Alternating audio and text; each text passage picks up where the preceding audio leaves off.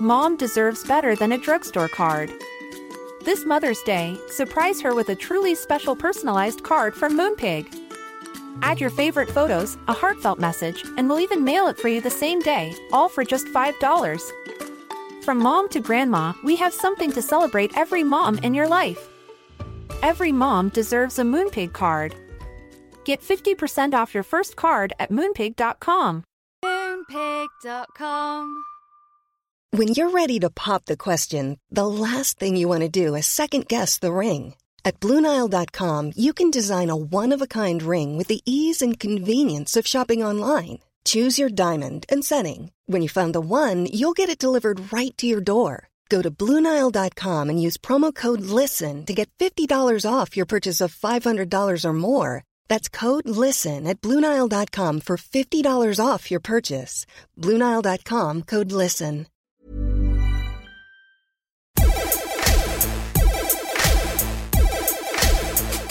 Good afternoon, good morning, good evening, wherever you are in the world. I am Russell Tovey, And I'm Robert Diamond. and this is Talk Art. Welcome to Talk Art. How are you today, Rob? Today, Russell, I am feeling circular, Right. which isn't really a feeling, is it? No. But guess what? I've been thinking a lot about circles and the way that when you have shared interests in life, you tend to sort of bump back into people over and over and over again because whether you love music like I did growing up, whether you love fashion, or whether you love art, it's the kind of thing that can bring you together as a kind of subculture. And within London, I've often had people that I've met kind of um, throughout my life. And one of those people we are meeting today. And we have crossed paths so many times. They have been making documentaries and working even with a friend of mine, Raymond Berthold, who was a previous Talk Art guest as well. That was how we first met. And we kept bumping into each other. And then recently I was walking along the beach and bumped into them there too, because they've been spending a lot of time in Margate, which I hear other journalists have also been commenting on, because all the best people are in Margate right now. And right now we are in North Greenwich. I got the train here all the way from Margate. Very easy, actually. Um, just took about an hour and a half. And we are very close to the O2, which obviously everyone will know how to get here. You might have seen concerts here. But recently there's been loads of art projects happening here. And I was just at Joy Yamusangie's exhibition at Now Gallery around the corner. But this week, a brand new space opens finally. And it's the coming together of so many years of preparation and planning and different creative minds coming together. But it's all been run by our guest on this week's episode. And it's called Queer Circle. And this is a new space for queer art, for queer thinking, um, and also for looking back at queer history and how we've got to where we are today. So we would like to welcome to Talk Art. Ashley Joiner. Hi, Thank Ashley. you for that intro. Just like a trip down memory lane there. I know, but it's true though, isn't it? I feel like we've bumped into each other so many times through our lives. Like since you were like in your 20s, and I Yeah. was probably in my 20s. So, what, it was music or fashion you met on? I think both, maybe. And I was also friends with um, the lighting designer that um, lit one of your music videos. That's right. way. That's what I mean, though. And I think at one point you were dating a musician that I knew, and like we, we've had kind of like loads of different reasons that we met. But one of the most lasting was Raymond and um, Raymond Berthold and our friendship with him. Yeah. yeah, I basically graduated art school and then was like, I want to be a fashion designer and I want to be an artist and I want to be a musician. And um, one of those things was um, collaborating with Raymond. Yeah, and you, you made textile designs for him. Yeah, we I designed two seasons worth of um, prints. Yeah. That's right. And I actually wore those clothes. Do you remember I used to have those pretty pink shorts that were like those mental? Mm, love those. his- it was his design. way. I actually tried to. Um, I had a pair of those, and I'd never worn them. And I tried to put them on the other day, and I do not fit. oh my gosh. So it's like you wanted to work in obviously the creative field, but we have come to a space in the design district in North Greenwich that you are now the director of. So I take it you're still creative outside of this, but this has taken over your life, right? yeah, in all the best possible ways. Um, yeah, I think um, I graduated from art school and then really just rejected the art world. Like I really just wanted nothing to do with it, to be honest. Why? I think I just found it like um, all weirdly like all too consuming. Um, I didn't like the kind of clickiness of it. Um, I just didn't want to participate in it, to be honest. And um, Did you? But did you, just going to pry you on this? Yeah, then. go Did you pick this up while you were studying, or was this after you graduated that you realised It was a bit of both. Like Right. even the conversations I was having at university, I went to CSM. Like it just Central it St. just- Martin's. Yeah, it just wasn't my. It just wasn't my bag, to be honest. Wow. So did you re- regret training when you graduated? Because it must have cost a lot of money and time and everything. No, I didn't regret it. I think um, for me, I always say that art school is never really about teaching you a particular skill. It's really just about teaching you a way of thinking. Like it teaches you new, like to think in new, maybe more adventurous ways. Um, so I feel like that's been a skill that I've kind of used throughout. Um, and I definitely think it's playing a role now. Yeah. I think sometimes just studying and like having to hand things in and actually like you know deliver things is just as important as whether it actually ends Dead- up being the career you end up deadlines. in. Yeah, it's true though. It's like having that discipline, the kind of training that you learn on those courses can be really helpful. And I remember a few years ago being at a party and you were telling me right at the beginning of when you were going to make your documentary, and you came up with this idea of like traveling around the world to different kind of gay. Um, sort of nightclub venues and um, social hangouts and and documenting it. Can you talk a bit about that project? Because I feel like that making that documentary really led to where we are right now, standing in this building. Yeah, definitely. Um, I feel like um, I'm entering back into you, quote unquote the art world on my own terms, and it's very much because of that film project. Um, I'd never really been involved in kind of LGBT politics as such. Um, like I actively rejected Pride and. Can I just, ask you again, why did you actively reject Pride? just didn't There's a lot of rejections going on. know, Like, I no, know. no, no. And this is, um, yeah, I think a a lot of it is to do with feeling like I didn't actually belong anywhere. Um, I didn't feel like I belonged at CSM as like a working class kid from Essex. Like it just surrounded by lots of well-read students that I, that just wasn't my approach to art. And then again within the LGBT community, like I felt like I came to London and and came out and was like, finally, I'm gonna like find my people, and instead just you know I was surrounded by people, but not necessarily a community that really like had my back. So there was a lot of like not feeling like I belonged anywhere. Um, and I was dating a singer that you probably do know, and um, his mum uh, is also gay. And she asked whether we were going to Pride, and I was like, no, not like, definitely not. And um, she rightly was like, you don't know your history, like really just schooled me on it. So I decided to go and do some research, really just to appease my then boyfriend's mum and just The get some brownie points. yeah. And um, I realized just how little I knew. And what really got my back up was Section 28. Because, um, you know, it's weird talking about th- these things retrospectively because we talk about these things far more widely now than we did like eight years ago when I started that project. Um, but it really, um, I was really annoyed that I'd been oppressed as a child. And actually, none of us knew really knew about it. None of us were really talking about it. Nope. Um, We and had so no idea it was happening, really. yeah, Yep. exactly. And um, you know, there was, you know, I had a really hard time at school. I don't really talk about that that much.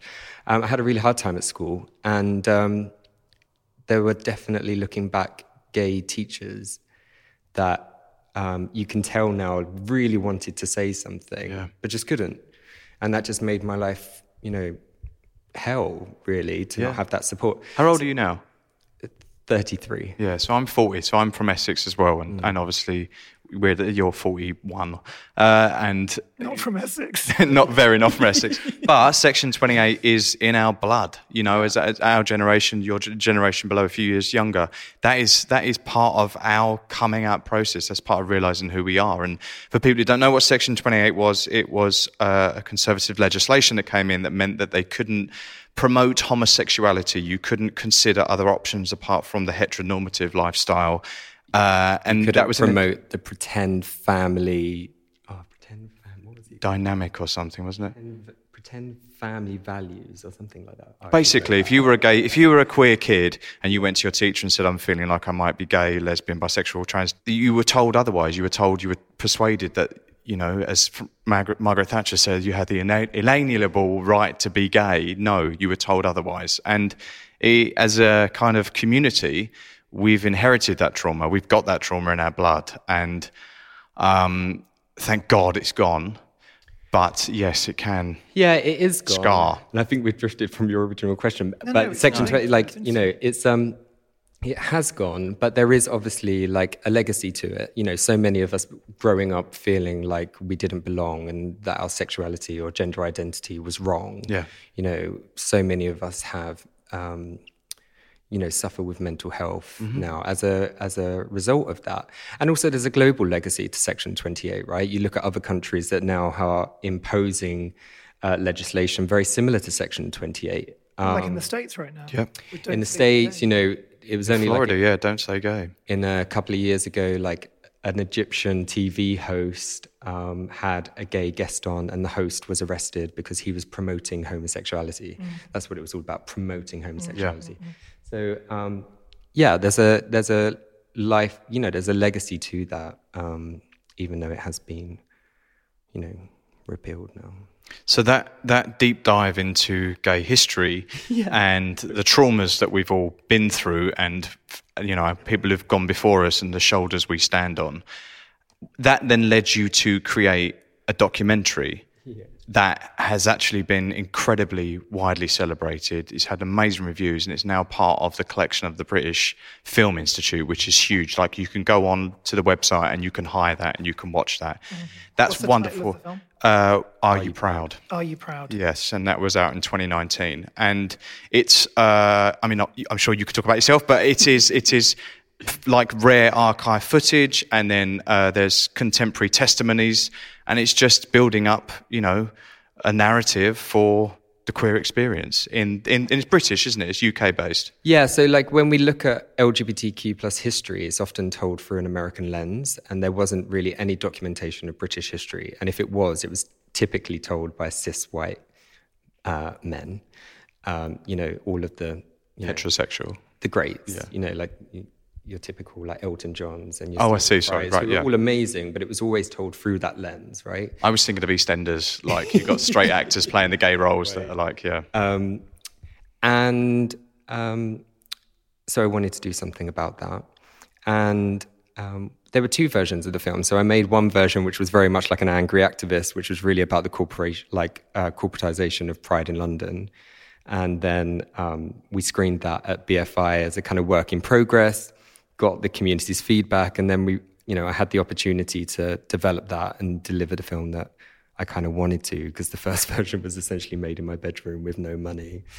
And um, and yeah, it tells the story of like it tells some of the history. It's by no means a definitive history because that's impossible, but it really. Um, I guess when I started getting politically involved, I was kind of like overwhelmed by all the kind of like socialist jargon and like all of the terminology and all of those things. And so I wanted to create something that if someone was coming to this new, they had this kind of like bite sized information about these different parts of our history and also a kind of commentary on what's happening now, a really kind of call to arms to kind of push forward. Um, and so hopefully that's what Are You Proud does. And I'm very proud of what we did with Are You Proud. Like we had no, very little money. Um, and it went on to do well. We had like we screened all over the UK. It's been distributed around the world. We did screenings and Q and A's after most of the screenings, so that we could engage with the community all over the UK. We developed it into learning resources for Yeah, um, key L- stage three, four Yeah. in schools. I yeah. heard that, and it's available to schools, isn't it? Yeah, so As schools all resource. yeah, it's used as a resource all over the UK for Just um, part of the curriculum then. Yeah. But is it, that's a kind of a, again, we're in, in a circle, the queer circle, but that's a circular thing from your experience, our experience of education, of not having that information. And suddenly the information that you created because you were spurred by the fact that you hadn't had the information is there on the curriculum now for future generations. Yeah, exactly. I think that's what always drives me is like creating things that I wish had existed when I was Ah, a kid. you know? nice. Like, I think Queer Circle is very much a space that I wish had existed when I came to London. If you know, if it had, maybe I wouldn't have gone on the kind of dark road that I did temporarily. Um, but at the same time, if I hadn't gone on that dark ride, maybe I wouldn't have ended up here. So you never know. But yeah, I think that is what's always driving me. And did you travel a lot then as well? Because I, I sort of remember you traveling and sort of meeting different queer communities in different countries and things like that. Um, yeah, I did travel quite a bit. Um, not necessarily for Are You Proud, but I have connected with. Um, I tried to do a global version of Are You Proud. Yeah, that's right. I remember that. Yeah. Had grand ambitions for a first-time filmmaker, Um, and again, that was about like, you know, what can these huge prides like Pride in London or Mardi Gras learn from like grassroots prides that are happening, you know, in countries that, you know, can only have grassroots prides. And it's really, really political and it's dangerous. Yeah, and there's a lot for each to learn from one another. Um, I mean, talking about Margate again, I actually find the Pride there so much more welcoming and inclusive than the one in London, only because it's a smaller group of people and it feels like it really matters or something. yeah, and it's on High Street, right? And it's Yeah. disrupting people's Yeah, normal exactly. everyday lives. yeah. You know, I used we went on in the film. We you see us go to Peckham Pride, and Peckham Pride was amazing because it brought the LGBTQ plus agenda, but also migrant rights as well. And you just walk down Peckham High Street, and you just just disrupt people on their day to day, like going into Greggs Mm. and getting their sausage roll, you know, and then all of a sudden they're kind of confronted with that, Mm. and that's the kind of thing that Pride is really good for. Mm. Um, So this space uh, feels like it's come out of nowhere, but it has been built on a momentum that you've been working with for many years. In 2016, you set up a five-day event celebration with a load of queer artists and did like a pop-up exhibitions, and the reaction to that was incredible. And that's what sort of was the nugget for this oak tree, acorn for this oak tree. Nugget, I like that. Nugget. Um, yeah, I, when, when, while I was making um, Are You Proud, I interviewed Andrew Lumsden from the Gay Liberation Front. Um, for those who don't know, the Gay Liberation Front were the first group to publicly demonstrate in the UK and um, for LGBTQ plus rights. And um, he just said, like, we didn't know what we were doing. We just tried stuff out. And so, kind of with that energy, I was like, well, what am I missing? What do I? And I kind of was missing my art background, you know. And I was needing a new way to like meet people um, because you know I've had periods where I've been like misusing alcohol and other substances and things like that. So I needed a new way to meet people. So I just decided to bring those two things together. And we threw this kind of like DIY five day event in a place called Lion Wharf, which was like this community space, but essentially a shed. And like artists brought work to hang up. And uh, if you if people wanted to do a tour, we did a tour. If they wanted to do a screening, we did a screening. And it was like very much like by us, for us. And it really felt like that. And it just seemed to resonate with people. Um, so even though we knew it should be something, we didn't quite know what that something was.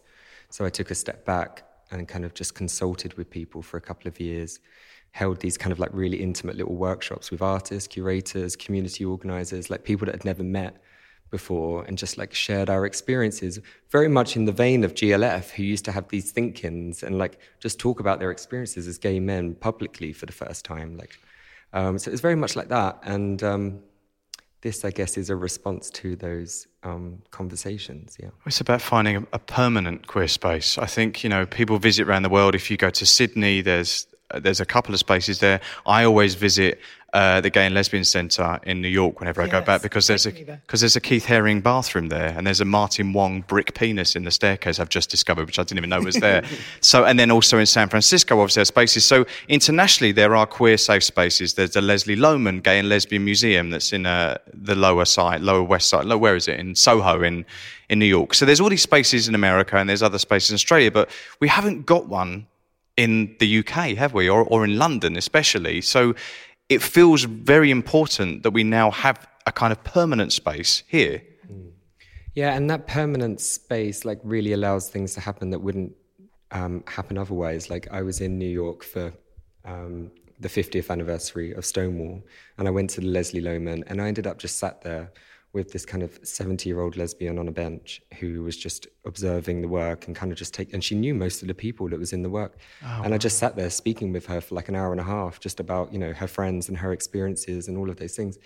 And so permanent spaces that are open to the public and are free allow for those allow for those moments to happen.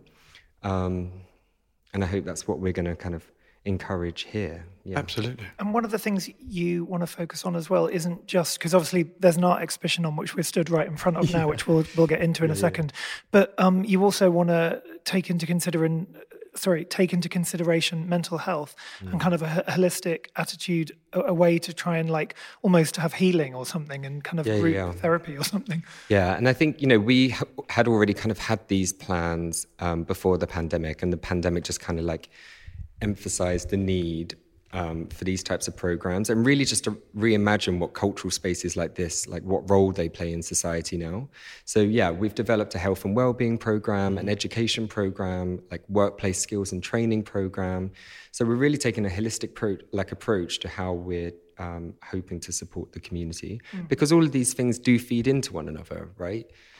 No, um, definitely. I mean, I think as a gay teenager, art and music were the things that sort of kept me alive.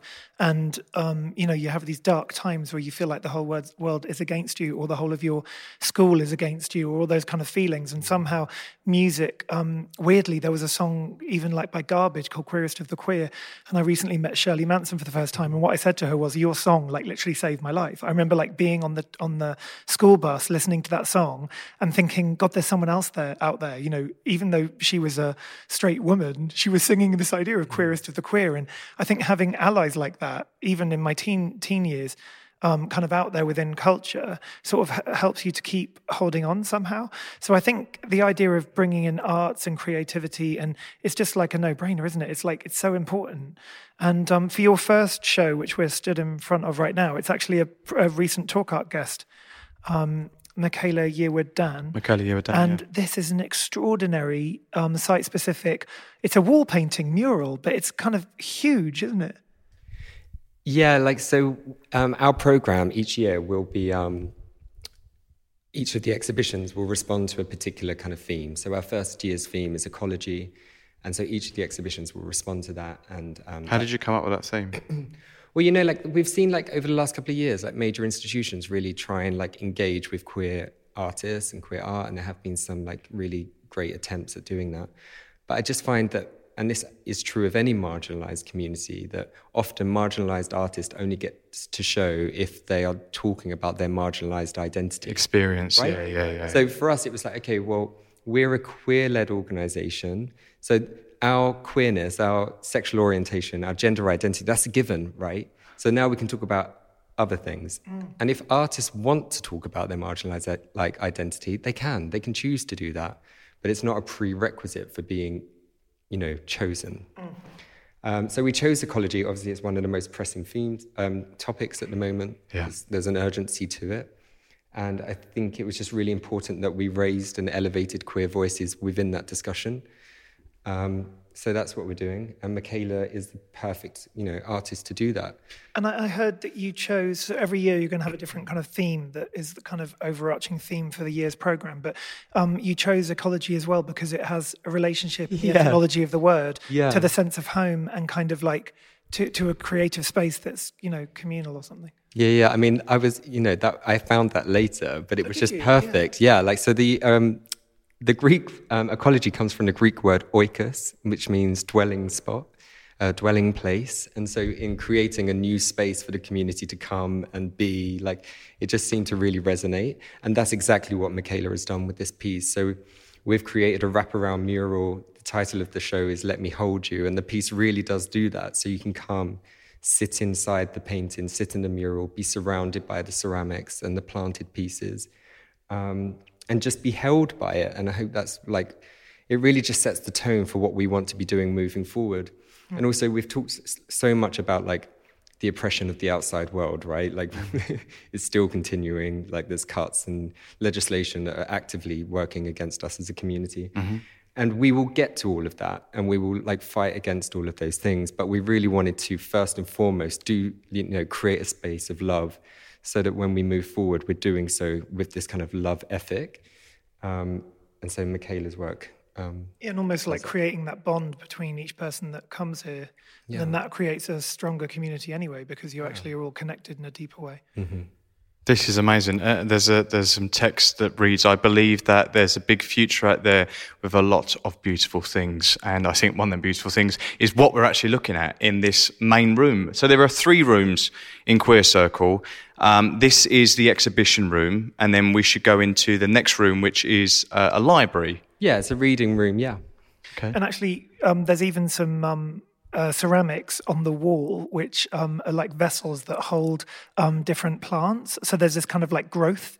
Um, and we actually spoke to Michaela about that on the recent episode of Talk Art. So if you check back in the archive, you can find Michaela Yearwood Dan's episode. Yeah. And she also talked about the furniture, which there's some of here as well. She does these amazing like hand painted yeah. furniture. It's the t- we had a little sing to uh, the title, Let Me Hold You, Go Caress My Body. If you got me going crazy.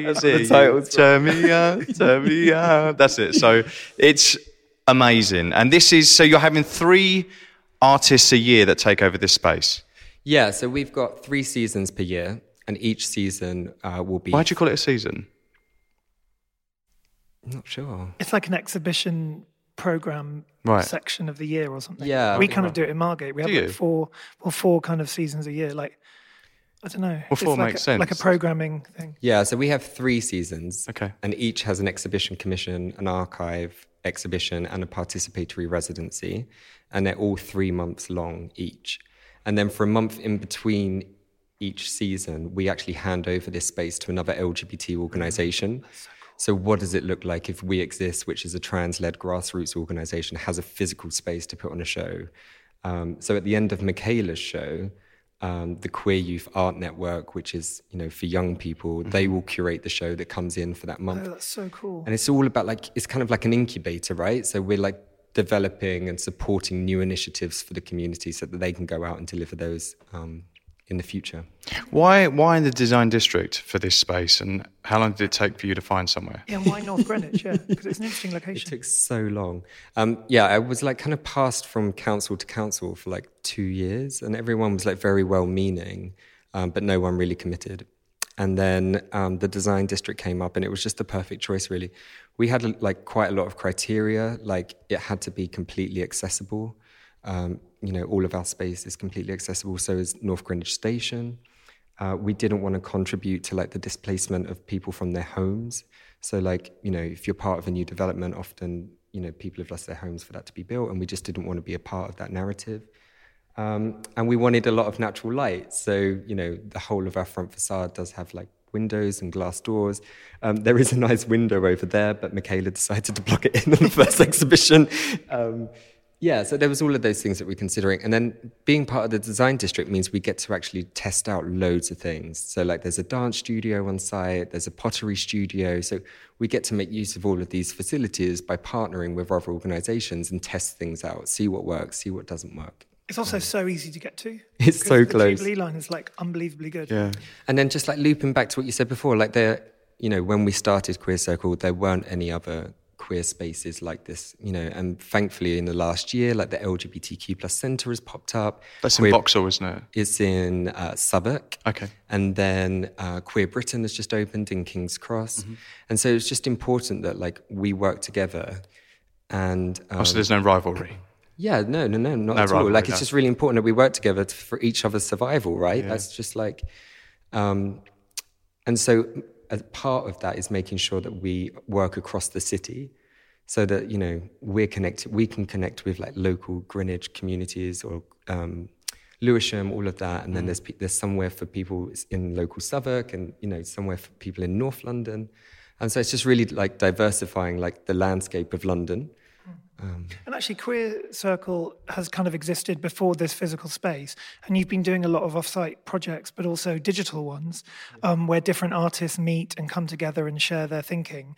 Um, and I know a lot of that is available at your website, isn't it?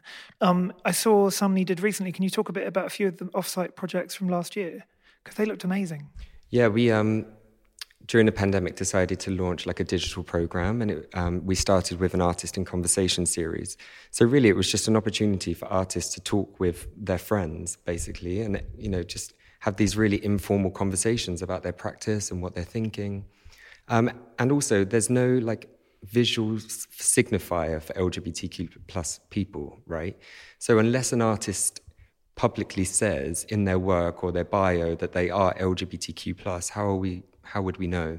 So it's really an opportunity to organically grow the network of artists too. Um, and it's been really fruitful. And so we've developed that now for um, this year, and it's funded by Art Fund. Mm.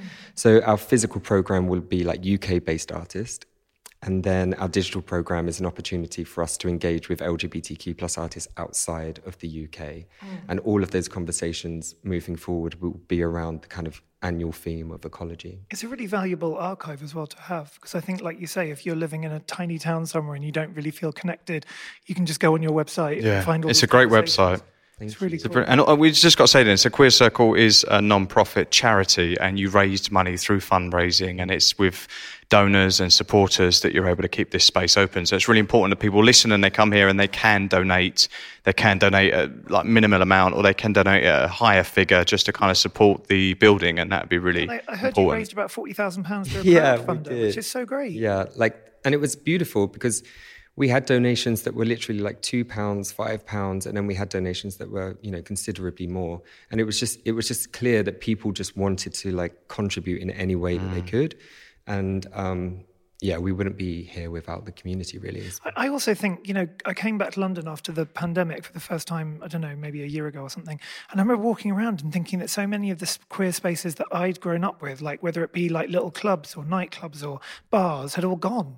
And yeah. it seems like 50% so in the past decade yeah, has been it's, lost. It's really visibly queer noticeable. safe spaces, yeah. Like, especially in central London, it's all just gone. Yeah. So the idea this is now here in North Greenwich is like so brilliant. I think also the fact that you said, sorry to interrupt them, but the fact that you said that socializing within queer spaces was normally alcohol fueled. It was that environment. But yeah. there's not many spaces that don't involve nightlife mm-hmm. and to have a queer space that you can go to and it doesn't mean you have to have a drink and there is dark lights and it's about like mm-hmm. you know chatting people up it's about just being with the community and people who are like-minded and thinking yeah and that's like very key to what we're doing so like you know what we've developed is really to complement what's already existing. You know, there are great venues like the Glory and Dalston Superstore that, like, you know, deliver a particular thing for the community, and that's amazing. For us, it's about just offering an alternative to that. Like, you know, those spaces, you know, are exclusionary for a lot of people, you know, those that are underage, those that are perceived too old because of ageism, those for like religious reasons who don't want to participate in alcohol like venues. Um, those of us that have, you know, are dealing with like alcohol and drug misuse, like there's lots of reasons why those venues don't work. And so for us, it was about creating an alternative to that. Um, where it's free to access. There's no economic like barrier for you to come and participate. Like all of our programs are free. Um, yeah, it's just an alternative. Yeah, um, it's about choice. Hey, I'm Ryan Reynolds. Recently, I asked Mint Mobile's legal team if big wireless companies are allowed to raise prices due to inflation. They said yes. And then when I asked if raising prices technically violates those onerous two-year contracts, they said, "What the f*** are you talking about? You insane Hollywood ass." So to recap, we're cutting the price of Mint Unlimited from $30 a month to just $15 a month. Give it a try at mintmobile.com slash switch. $45 up front for three months plus taxes and fees. Promoting for new customers for limited time. Unlimited more than 40 gigabytes per month. Slows. Full terms at mintmobile.com. Planning for your next trip? Elevate your travel style with Quince. Quince has all the jet-setting essentials you'll want for your next getaway. Like European linen, premium luggage options, buttery soft Italian leather bags, and so much more. And is all priced at 50 to 80% less than similar brands. Plus, Quince only works with factories that use safe and ethical manufacturing practices.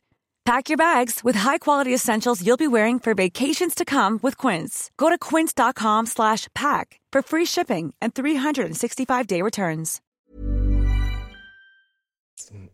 Should we go through to the other? Yeah. yeah. So we're leaving this uh, site-specific Michaela Yearwood Dan uh, mural, and we're moving into another building. So you're taking us into the reading room, the library. Yeah, so the whole of the we've taken the whole of the ground floor of the building. But you're going to hear a bit of crackling now. I'm sat on a, a chair because we're so this is so fresh. This building. I'm sat on a seat that still has the uh, the plastic, the cellophane yeah. over it, protecting it. But this room is going to be it is uh, the reading room library, and this is what will change. There'll be an archive display every season. Yeah, and that will run alongside the exhibition and the uh, online stuff. So, what are we looking at for this inauguration archive exhibition? Yeah, so you have to, you are like part of a building site, I guess. So you have to imagine that all of that will be boxed in there, and then along here will be all um, bookshelves, mm-hmm. and then along here is desks, so people can just come and work. And then there'll be sofas and comfy seating and all of that kind of stuff. The good news is, though, the art is already here. There are photos on the wall. Yeah, they've been it's- it's- installed. we've kind of done it like a little bit back to front. So, um, yeah, this year is the 50th anniversary of Pride in the UK. And so we wanted to kind of pay tribute to that. And that was done by uh, the Gay Liberation Front, particularly like led by the youth group of the Gay Liberation Front.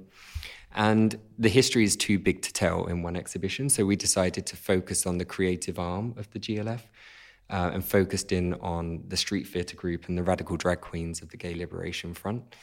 Um, and so on your far left is the first public demonstration by lesbians and gays in this country uh, in Highbury Fields. That's f- um, That 1972, the first. So that, that was before UK Pride. yeah, so that was in 1971. Right. November 1971.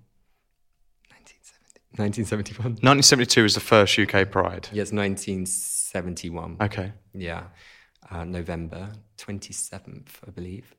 Um, and then it kind of just like charts the evolution of drag through um, over time. So at first it becomes like this kind of performative element, like they're really kind of hamming it up with these kind of like fake titties and things like that with eyes on them. And um, that first demo um, where they introduced drag was in support in support of the women's liberation.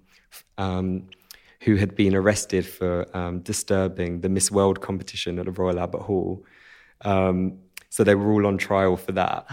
Um, so they did a mistrial competition. So they had names like misbehaved and and things like that. Um, and that was their first time going out in drag. And then moving along, this was against like the Festival of Light, which was kind of led by Mary Whitehouse. Who this, yeah. um, so you can see Stuart in two of these photos, who I co-curated this exhibition with. Oh, he's in these images. Yeah, so I can. So this is all documentary photography we're looking at here. This is all archive photography. Yeah. This is from his own collection, and I guess. No, sadly not. Um, so Stuart is here in the first demo. This is a, him dressed as a kind of like uh, choir master at the Festival of Light demo. Uh, this is him being thrown into the back of a police van in drag. Uh, Sorry, can you just go back to Mary Whitehouse for people? Because we both went, oh, yeah. Yeah. But for people who don't know who Mary Whitehouse was, she was a very prolific figure in the 80s that rose up from censorship and she was anti anything that wasn't. yeah, she was just this kind of like moral crusader that started, uh, yeah, quite a bit earlier. So in 1970, I'm going to get my dates mixed up now. In 1971, 72, um, there was this organization called the Festival of Light, which was very much led by Mary Whitehouse. Um, and it was essentially about the kind of um, degradation of society. And so they went around the UK with their like blazing torches, basically trying to like rally support from the church. And um, they had this huge uh, event at Central uh, Hall, uh, just opposite Parliament. And the Gay Liberation Front infiltrated that event. So they managed to get somebody on the inside of the organization that um, re-diverted all of the coaches to different addresses. Um, they managed to sneak invites to all of GLF so that they could go into the event. And then at different stages throughout the event, there were these kind of like um, disturbances. So like they let mice out in the church to disturb it, and then they had a huge like Queen. Um, Cliff Richard was part of this organization as well. So it was like Cliff for Queen because he was like a kind of supposedly closeted gay, um, kind of you know. And uh, Well, he was part of the celebration of light. yeah, Festival of Light. Festival of Light because and but he's a strong Christian, isn't he? I, Yeah. I guess so. He was part of yeah. Um, and then there was I like, you know, dancing nuns doing the can can and stuff like that. And just like descended into chaos. And so the whole thing like just fell apart basically. So cool. Yeah. Um, so this was part of that. This was um, the rally that followed in Hyde Park. And then it was really about reimagining like how we live together. So there was a radical drag commune, which communes were a huge part of um, gay liberation front life. So all of these photos here are of the queens uh, in their commune. Um, this is Stuart and Bob Mellors. Bob Mellors was one of two people that um, founded the Gay Liberation Front. Uh, this is on their kind of Saturday stall at the Portobello Market, selling their wares. Um, and then also we've got like um, snippets of Come Together, which was the Gay Liberation Front newspaper, which was the first way to like disseminate gay news um, across the UK. Um, and uh, this one, this one here is like um, an agony aunt that the drag queens set up, so people could write in there, kind of like Read something out. yeah. Read, actually, read something out. What, what's funny Okay. there? Um, uh, Dear Mrs. Avisham, my friend and I have been together for seven happy years, but I have begun to suspect that he is attracted to the opposite sex. Do you think these feelings of his are natural? Uh, as you may guess, I am a very broad minded person, but I'm sure you all agree we can't go on in this unnatural way. How can I bring him to his senses? Anguished. Um, yeah, so it's just like kind of mock take, really. Yes, like tongue, in, tongue in cheek. Um, and then this, so this one here, actually, um, you know, there's not always photographs of these things. So a lot of this is kind of like testimony from that time. Um, so this documents the first action that Street Theatre did, where they like ran down the Strand in like Fellini-esque costumes, um, just kind of squawking really. Um, and then this issue here of Come Together was done by the Radical Drag Queens. So they they put the whole paper together. And then this is a kind of extract from that, talking about happy families and kind of how communal living worked and how they supported each other and things like that. Wow. So this archive display is titled The Queen's Jubilee, which is very fitting for right now. Yeah, the only had- queens will be celebrating this. we just had the Platinum Jubilee that yeah, everybody couldn't escape from. But you said about the library that's going to be here. So the library, is that an ever changing library? Is that an ever evolving library? And is that a permanent book collection? Yeah, yeah, yeah. So we'll we'll keep changing the library over, and essentially we'll try to keep growing it over time. Um, but essentially, it's like an open, ac- like free access um, resource for the community to just drop in and like make use of. What's the rules for the books that you're going to have here? No rules.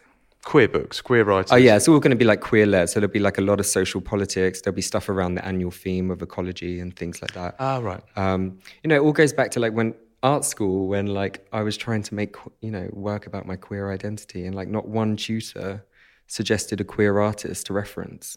You know, yeah, things like that. I'm like, there's such a wealth of people for you to reference. Like, why didn't you? And so, really, it's about like unearthing all of that stuff and like, here's references for you. Um, but also thinking about like wider social politics and things like that.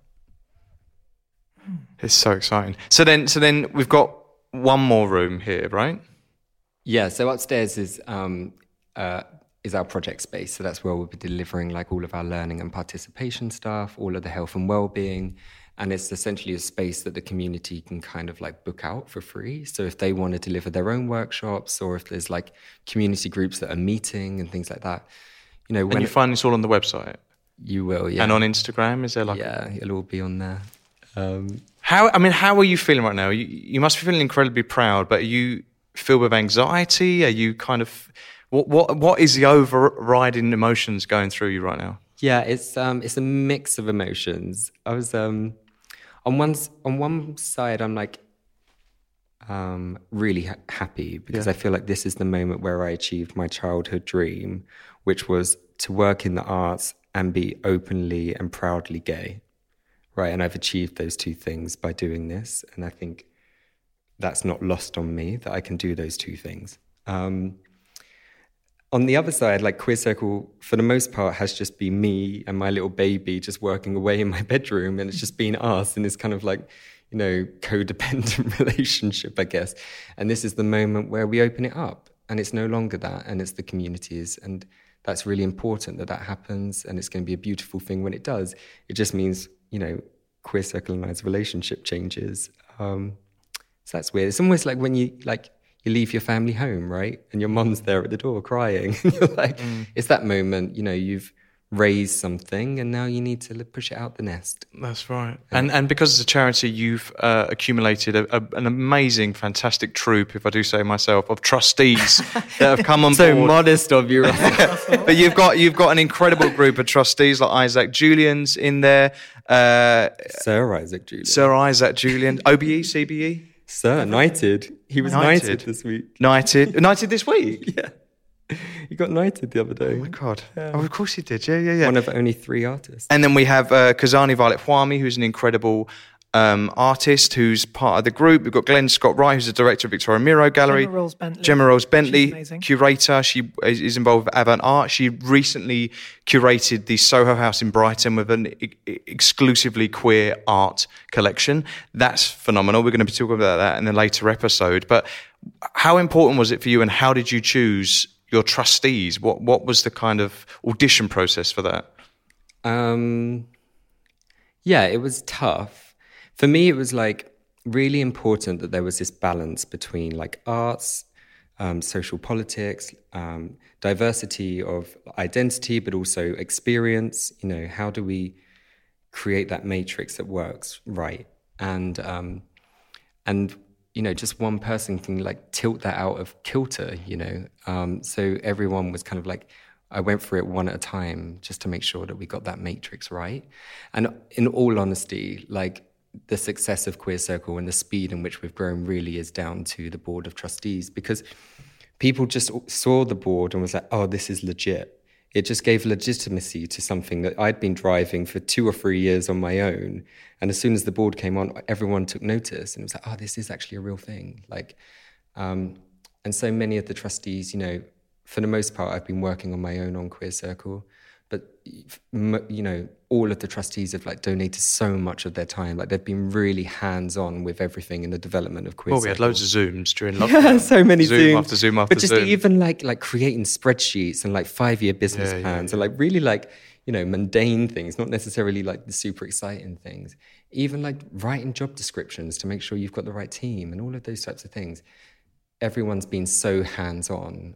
Um, it's been um, they've just been so supportive. Like I'm very very lucky, and Queer Circle is very very lucky to have the board that we do. And your actual physical team is growing as well. So it's no longer just Yeah. you on your own. You've now got two other people that are working with you. So it's a group of three of you. Yeah, and they're amazing. Honestly, like it's um, both of them. So we've got someone that's overseeing all of the digital stuff now, and it's, um, uh, and someone overseeing all of the learning and participation, and both of them are just like coming at it with the, just the most incredible energy. You know, I took it as much as as far as I could on my own, and I created this framework, and then they've both just come in and just like kind of expanded it beyond anything. Like it's um, it's really great to see them taking ownership of those departments and like really just growing them to their to their fullest. I've been getting to know a group in um, King's Cross called Say It Loud Club, who are a charity who um, help um, LGBTQI plus refugees from all over the world um, get refugee status in the UK, and they've so far got about 400 people, you know, to have permanent status here. Um, can you see yourself like uh, collaborating with people like that because they're, they're a really interesting organization in the sense that it was just one person, Aloysius, on his own, and now he's got all these other refugees who um, are now helping him run the charity, and I think they're so extraordinary. But I guess there's loads of opportunities for like uh, you know other charities like that to, ways, yeah. to sort of maybe participate as well. Yeah, like we've got like a whole ecology of partnerships really, like with LGBT like charity partners, like the group you're mentioning, to our corporate partners, to our cultural partners, like and they all kind of like interchange with each other. And our health and well-being program, for instance, is all done in partnership with other LGBTQ plus charities. Mm. So partnering with groups like AKT or Opening Doors or, you know, who all have this specialist knowledge of certain vulnerable groups. You know, we can't have that expertise in everything, but what we can have expertise on is arts and culture and how that can be used for health and well-being. So all of those programs are delivered in partnership with those other groups. And then also the Catalyst program that we was talking about earlier, like giving up the space to those other organizations so that they can speak for themselves, you know. Um, yeah, those are just like two of the ways I think. Um, and that, that will just grow, I think. I was thinking the other night, Russell and I went to a new gay bar in Margate called Camp, and it just opened. And it really was significant for me because the idea that there's now a gay bar on North Down Road, it's kind of like so important to have that visibility. But also, if you think about like racism and um, even class issues, like all kinds of issues, I think the more visibility there is for different groups of people, it's it's going to help other people. Do you see what I mean? It's like a kind of a combined thing. And I just read the Mixed Race Experience, a new book by the founders of Everyday Racism, a platform. And in, in that, I've, I've been learning so much about the idea of solidarity between different groups of people Mm-hmm. and how racism isn't just one thing, it's also linked to homophobia or linked to class and those, you know, the kind of bridges between all those things. Um, and I feel the same here. To, you know, for you to have the, this amazing building, which has amazing or, uh, green windows, by the way, I love that color. um, who was the architect here as well? Was it David Kohn. David Kohn, because it's a really beautiful building. But you know, for you to have this presence, this like solid building, it's just so significant. You can't it? avoid it. It exists. It's here. Are you going to have a sign? Because we couldn't find a sign for Queer Circle. Will that be listed? It will be listed, yeah. We've just managed to get ourselves on Google Maps, so one step forward. I saw that today. So we can tag ourselves in. yeah, you can tag yourself in. um, yeah, I mean, like, you know, our opening is in like just a couple of days. There will be some things that don't get done, and there will be some things that do, you know. Um, those little things will follow. We try to have like, you know, for us, it was really important, like you said, about having a public facing facade. You know, we spoke like so many queer spaces that do exist tend to be in basements, you know, underground. There's no like floor level access. Um, and so for us, it was really important that we was on the ground floor and was publicly saying, "Here we are, we're queer, and we're very proud of it." Yeah. Um, so that was really important for us. Um, and just linking back to what you were saying about like solidarity, like um, Shon Faye's book is amazing, um, the trans issue. Yeah. Uh, really just helping people to understand that like it's not a trans issue. All of these things that affect trans people affect all of us. Yes. Whether we're talking about work, workers' rights, or healthcare, or education, or prisoners' rights, all of these things affect everybody. And um, in terms of like us partnering with other organizations, like we're not here to be the authority on what queer is. Like queerness means so many different things to so many different people. And so providing space for other groups really allows us to like expand that meaning and have those discussions around what queerness is. Um, rather than us having this kind of like top down approach to be like, this is what queer and queer art is. Like we're really, wherever possible, trying to avoid that. How far ahead are you programming your exhibitions? We, I've programmed the first year. The So- first season, yeah. three seasons. first three seasons. Yeah. Um, so we open with Michaela Yearwood Dan, uh, followed by Bones Tan Jones, uh, followed by Rafael Perez Evans. Amazing. So everyone can uh, do some research and get to them artists. And and the archive. Do you know what the next archive two exhibitions are going to be? Not yet, actually. Okay. Um, we've be, we've had some like early discussions, but nothing confirmed yet. And I think this is also like a really interesting space to like explore what archives mean, right? And like who gets to decide what stories are told, like what is our history, who is that told by, um, what is um, classified as like you know archive. Um, there's lots of like big conversations to be had around archive as a practice as well. So we're this is like a very early state like intervention, I guess, and that will be something that we're exploring further. You know, what is the archive of like LGBTQ plus healthcare, for instance? Like this idea of like community generated initiatives. You know, the obvious one is around AIDS and HIV. Like that was very much a community driven thing. But those things happen all the time. Like just thinking through the pandemic, like how many queer artists and queer organizations led the charge in kind of creating online digital spaces mm. that were delivering a kind of public healthcare service. Um, so I think there's a lot to explore through through the archives. I think it's incredibly exciting, and thank you so much for allowing us in before the general public. We've got really, a sneaky I really exclusive. love the idea of looking back as well, as well as having something so brand new and contemporary like the right now, and then getting to reflect into these kind of histories where you can almost see yourself in, even though it wasn't your time. Like Yeah. the idea that's our past and That's our This idea of like this is where we've come from and this is where we want to go. yeah, And you need to know who your queer ancestors are because we're able to sit here now and go, we're gay because of them, because and we of also the work lost they that did. generation. You know, there's Yeah. so many people, and I feel like I got to know them through art. You know, through Russell's plays, for example. Mm. You know, seeing you at the National Theatre. Angels in America. Yeah, and, but things like that, it kind of gives you a, and just seeing these photos, like they're amazing human beings. Yeah, and so Stuart um, uh, has annotated each of the photos. So there'll be an exhibition text, which is like little anecdotes about each of the people, like people that are in these photos.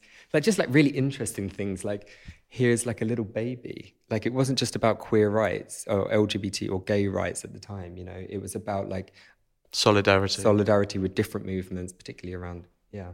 No, well, I think this is a queer circle, but I think the circle is the past, present, and the future. Is everything is is encapsulated in this beautiful building in the design district. So it's free, as we've said, so everybody's welcome. It opens on the 9th of June, and we're going to get onto our final questions with you now.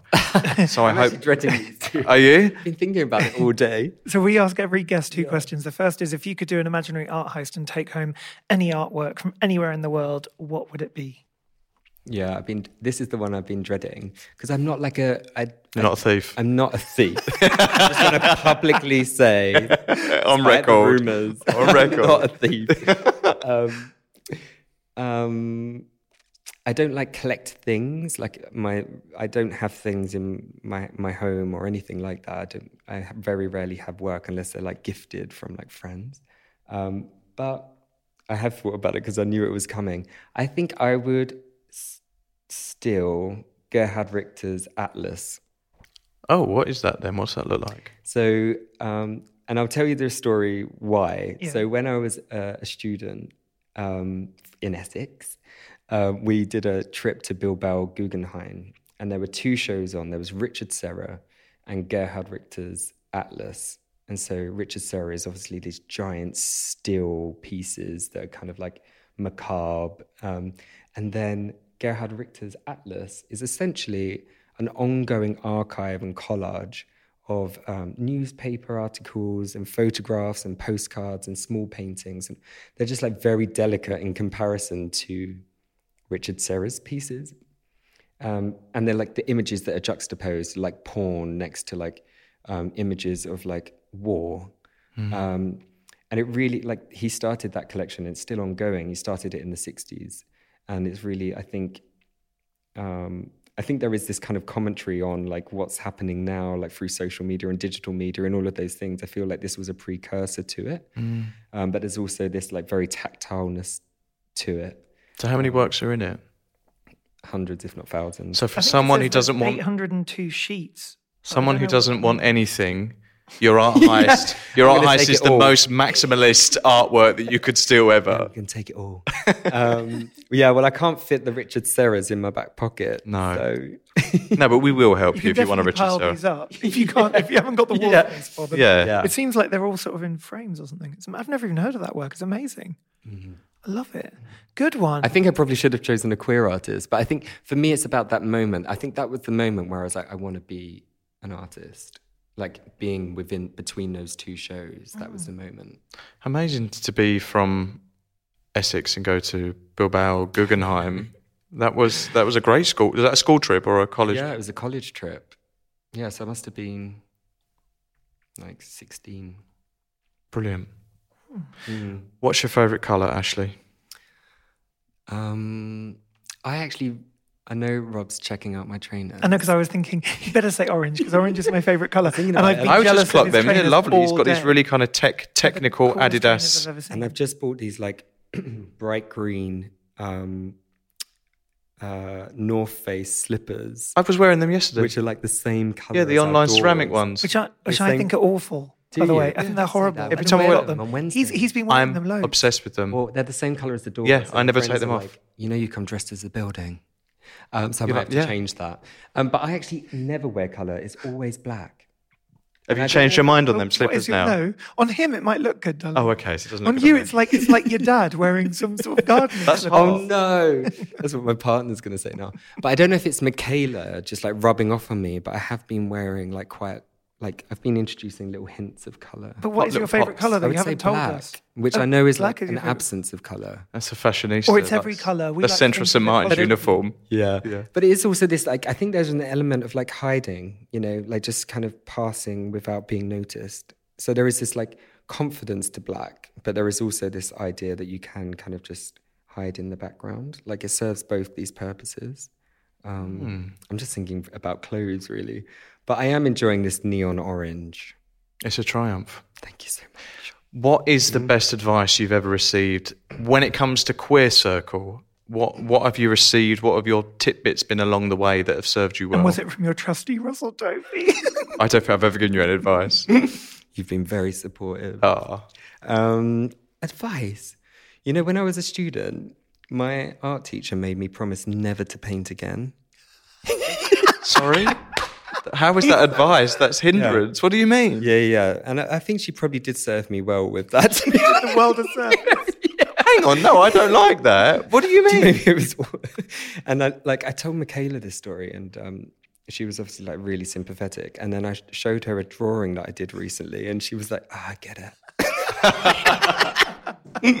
I see why now." So the best advice you received was don't paint. Yeah, don't paint, which I know is not a good message for what we're trying to do here, where everyone can paint and do whatever they want. um, I think, you know, at my board of trustees, which you're a part of, like everyone's been incredibly supportive and has really just believed in the vision of Queer Circle without trying to be too heavy handed with like steering it, which I think has been really um, amazing because like I am on the ground with the community all the all the time, just like listening and like you know hearing what people need and want. Um, and so and also there is this element of like not coming from the art world and actually just like doing things very differently to what perhaps is expected and normally done within a space like this.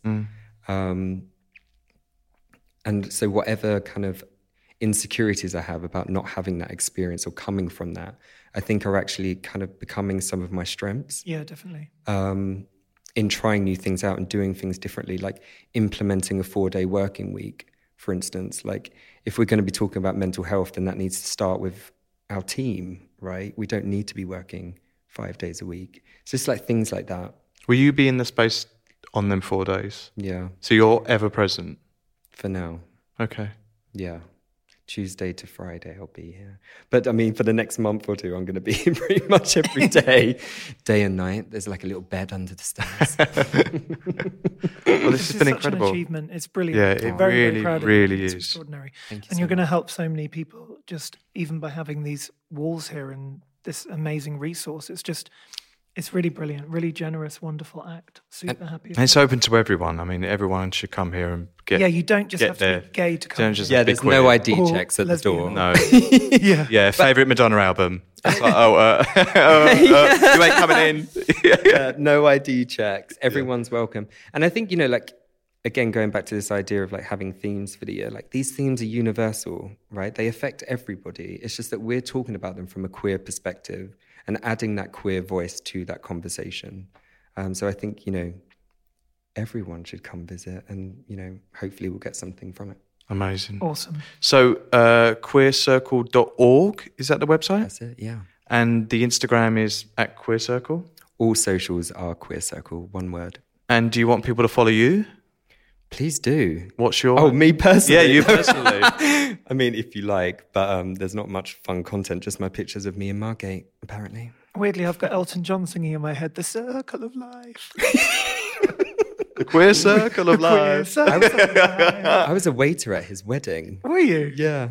Oh Isn't my that God. weird? I actually got to see him play live last week. Did you? Yeah, in front of 40 people. jealous. It was totally amazing. I cried. I, mm, I had no idea how good he was, like at playing piano and sing. It was just like You had no idea. no. I mean, I knew, Elton. I know John. Elton. it's what he's never known. heard of him. No, but I can't. No, but that's not what I meant. What I meant is, you know, when you actually finally see somebody and Mm. like performing, and it was just like, oh my god, he's just so extraordinary. Yeah, yeah, yeah, yeah. And when he plays piano, like every note, it was just like, oh my god, I've never heard piano played like that. I just love him. Anyway, we need him to come down and play Circle of Life here. Yeah, tell him Queer to come Circle of down. Life. Yeah, let's pitch that. We're going to pitch that, aren't we? Dom? Um, all right. Well, thank you very much. Uh, this opens tomorrow night. Tomorrow night? No. Not tomorrow What night, day is it? Sunday today. It's Oh God, on Wednesday night. We're sorry. Where? See, you you confused me with only three seasons. Three seasons. You've confused me. Um, it's it's going to be on Wednesday. It's Sunday now. Sorry. Yeah, yeah, On yeah. Wednesday. So obviously we won't be. The cellophane will be off this chair. And Anyway, by the time books. this episode is out, Yes, it'll be it'll open. be open. So just come on down. Come on North down. Greenwich, You come out the tube, turn right, you're there. Yeah. Living magic. the dream. All right. Um, thanks for listening. We'll be back very soon. Thanks, Bye, Ashley. Ashley. Thank you both. Thanks, Ashley. Bye. You've been listening to Talk Art with Robert Diament and Russell Tovey. Follow us on Instagram at TalkArt, where you can view images of all artworks discussed in today's episode, with music by Jack Northover. Subscribe to Talk Art at Apple Podcasts, Spotify, Acast, or wherever it is that you get your podcasts. Give us a rating and write us a comment. Thanks for listening. Mom deserves better than a drugstore card. This Mother's Day, surprise her with a truly special personalized card from Moonpig. Add your favorite photos, a heartfelt message, and we'll even mail it for you the same day, all for just $5. From mom to grandma, we have something to celebrate every mom in your life. Every mom deserves a Moonpig card. Get 50% off your first card at moonpig.com. Moonpig.com.